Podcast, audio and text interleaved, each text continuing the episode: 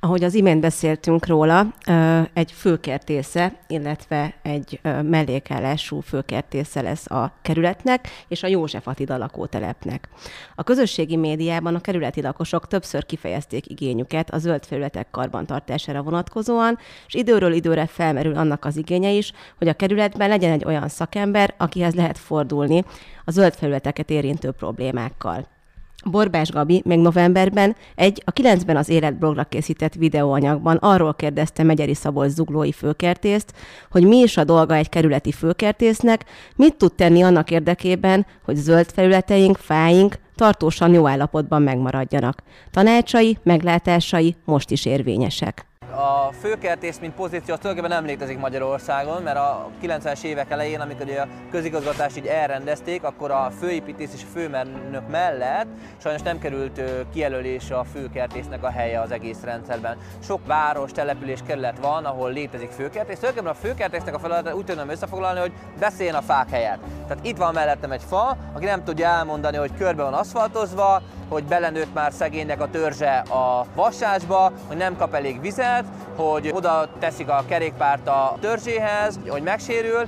Ezt a fa nem tudja elmondani, és az átlagember nem látja, hogy ez miért probléma. A főkertész látja, és a főkertész el tudja mondani. A főkertésznek a feladatai azok nincsenek rögzítve, így aztán tulajdonképpen az összes kerületben, városból van főkertész, ott mindenhol annyi területe van, amennyit ki tud magának harcolni. És tulajdonképpen ezt nem is magának harcolja ki, hanem a fáknak, a növényeknek, amik a kerületekben, a városokban vannak. Vannak nagyon sikeres városok, ahol a főkertészt azt felemelték egy olyan szintre, hogy egyszerűen nem történik olyan beruházás, nem történik olyan fejlesztés vagy ápolási, fenntartási, javítási munka, hogy ne kérdezzék meg meg a főkertésznek a véleményét, és azt hiszem, hogy ez lenne a cél. Tehát egy városban, egy kerületben, egy utcában sem olyan ne történhessen, ahol fák vannak, hogy egy főkertész, tehát egy kertész, aki ért a növényekhez, és ért, hogy mekkora terület kell nekik, és mire van szükségük, az ő véleményét ne kérnék ki. Ez alapvetően nagyon fontos lenne, mert most a városainkra döntően az jellemző, és Budapest nagy részére is, hogy lényegében kertész szakember nélkül fejlesztették, ami azt is jelenti, hogy folyamatosan pusztult az elmúlt 30 évben a zöld feletnek az aránya, a mennyisége és a minősége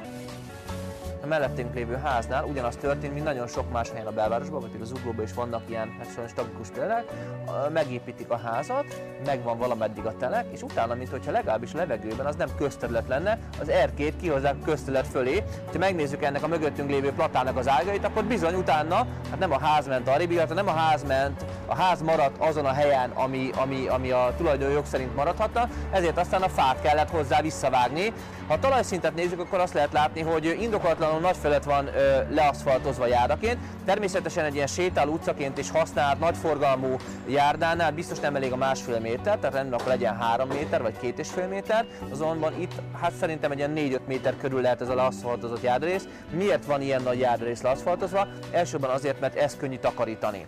Viszont ö, akkor, hogyha klímaváltozásról beszélünk, és arról beszélünk, hogy a fák gyökeréhez nem jut elég csapadék, akkor ezt mindenképpen föl kéne törni, meg kéne szüntetni. Ez egy kényelmetlenségi faktor, hiszen a belvárosban a lakóknak az a kényelmes, hogyha minden le van aszfaltozva, hát az a takarítógépet végigküldik és kész. Tehát onnantól kezdve, hogyha nem lehet végigküldeni a takarítógépet, onnantól kezdve kézi erővel kell tisztítani ezeket a részeket. Tehát itt mondjuk a Mester utcában nyugodtan a járdából egy két méteres szakasz legalább, egy másfél-két méteres szakasz legalább feltörhető lenne, és indokolt is lenne a feltörése, és a talajtakaró növényeket lehetne elhelyezni. Ezek a talajtakaró növények, ezek aztán nem fognak úgy felforrósodni, mint az aszfalt, sokkal jobban meg fogják akadályozni a talaj felső rétegek kiszáradjon, illetve ami esi, oda esik, az természetesen a fák gyökeréhez is el fog tudni menni. Ugye gyakorlatilag ami most az aszfaltra esik, az, hogy elvezet a csatorna rendszer, ráadásul belemegy a csatorna hálózatba, tehát nem gyűjtjük külön a csapadékvizet, és a szennyvizet belemegy a szennyvízbe teljesen barbár módon, és így azon a terület, ami, ami este, vagy pedig a járdáról is még, ami esetleg csapadék összegyűjthető, az ráfolyhatna ezekre a zöld sávokra. Egy városi fánál nagyon fontos az, hogy milyen életteret biztosítunk neki.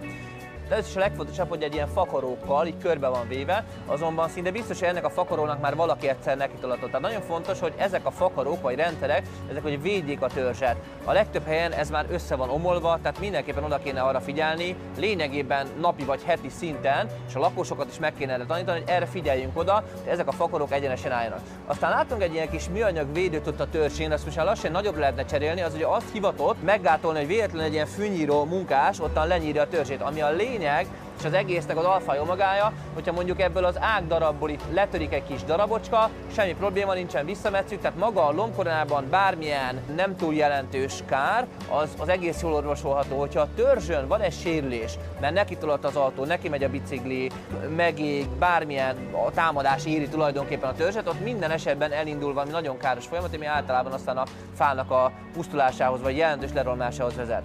Aztán ami még nagyon jó, itt van egy ilyen vaskeret, ami a gyalogosok irányából körbe van kerítve, de vajon miért nem folytatódott a túloldalon? Folytatódhatna, de akkor egy autó parkoló helyről le kellene mondani. Szerintem alapvetően ez a lényeg, ezt kell megérteni, hogyha fákat akarunk, több fát akarunk, illetve a jelenlegi fáknak nagyobb teret akarunk, mert azt akarjuk, hogy ezek a fák éljenek egészségesen és működjenek, szolgáltassanak, az több hely kell. Tehát ahhoz, hogy például ez a platánfa jobban tudjon működni, ennek sokkal nagyobb terület kellene, legkevesebb egy autó helyét el kellene, hogy foglalja, és gyakorlatilag egy ilyen kerítéssel még a túloldalát is le kellene keríteni. És aztán persze nagyon fontos a lakosságnak a hozzáállása, itt tele van csikkel, meg mindenféle szeméttel dobálva. Ez most egy üres plac, ez nyáron elképesztő módon kiszárad, és ezáltal a talaj lejjebb lévő rétegés jobban száradnak. Mit kellene tenni? Azt kellene tenni, hogy talajtakaró növényekkel kéne beültetni. De a talajtakaró növények közül aztán csak kézi erővel lehet kiszedni, amivel sem a keleti önkormányzatok kertészei, sem a főkert nem, nem rendelkezünk akkor a kapacitás, hogy a lakosság után pucoljuk a talajtakaró növényekből a szemetet. Tehát nagyon fontos, hogy a lakosság megértse azt, hogy nem szabad teledobálni szeméttel ezeket a területeket, mert utána ezeket már csak kézéről lehet aztán majd tisztán tartani. Megyeri Szabostól megtudtuk, hogyan tudunk a Mester utcai platánsorra vigyázni. Ez éppen kerületi hatáskör, de Budapesten olyan területek is vannak, amik a fővároshoz és nem az adott területhez tartoznak. Sarkadi Péter, az éppen Bakonyban tartózkodó Bardót Sándort, Budapest főtájépítészét kérdezte, többek között erről. A beszélgetésben egy hasznos alkalmazás, a budapesti fatár is szóba került. Bardóci Sándor Budapest főtájépítésze. Mi a különbség a főtájépítész és a főkertész között? A főtájépítész eddig nem volt. Leginkább az a különbség. Én úgy gondolom, hogy a, a fővárosnál nem csak a kertészeti ügyekkel, hanem a közterületek, közterületi zöld felületek, köztereknek a mindenféle dolgaival kell foglalkozni, és ez egy picit talán bővebb hatáskör, mint főkertésznek lenni, akinek úgy általában egy eh, településnél csak a zöld felületek, fáknak az állapot megtartása, gondozása, fejlesztése a feladata. A budapesti kerületek közül mennyinek van saját kerületi főkertésze? Hát a pontos számot nem tudom megmondani, mert uh, sajnos nem mindenkinek van, de egyébként vannak olyan kerületek, ahol hagyományosan nincs, de mégis van valaki vagy az önkormányzatnál, vagy pedig az önkormányzat háttérintézményéről, aki olyan, mintha sőt, sok esetben olyanabb, mint egy kerületi főkertész, tehát több hatásköre van, jobban végzi a munkáját, mint egy kinevezett főkertész adott esetben egy kerületben. És akkor ti például munkakapcsolatban vagytok, vagy megbeszéltek dolgokat? Így van. Igen, igen, tehát nagyon sok közös metszet van, mert ugye a fővárosnak a tulajdon jogai azok a kerületek területén vannak, jellemzően kivéve a Margit sziget, ami ugye egyik kerülethez se tartozik, és éppen ezért kell valamiféle egyeztetés a főváros és a kerületek között. Illetve hát itt van a, a fakivágás, fapótlás ugye, ami egy kerületi hatáskör. Tehát itt a kétszintű önkormányzatiságnál borzasztóan bonyolult dolgok is előjönnek a zöld felületek kapcsán ilyen például a fakivágás. Én budapesti lakosként honnan tudom, hogy mondjuk egy park, egy zöld terület az adott kerülethez tartozik, vagy a fővároson keresztül ugye a főkerthez? Hát a fővárosnak van egy 1994-ben keletkezett rendelete, aminek a mellékletében ott van felsorolva, hogy mely zöld felületek tartoznak a fővároshoz. Ez a kiemelt zöld felületekről szóló fővárosi rendelet. De hogyha egyszerűbben akarjuk ezt körülírni, akkor nem régiben publikáltuk ezt a Budapest Fatár nevű applikációt.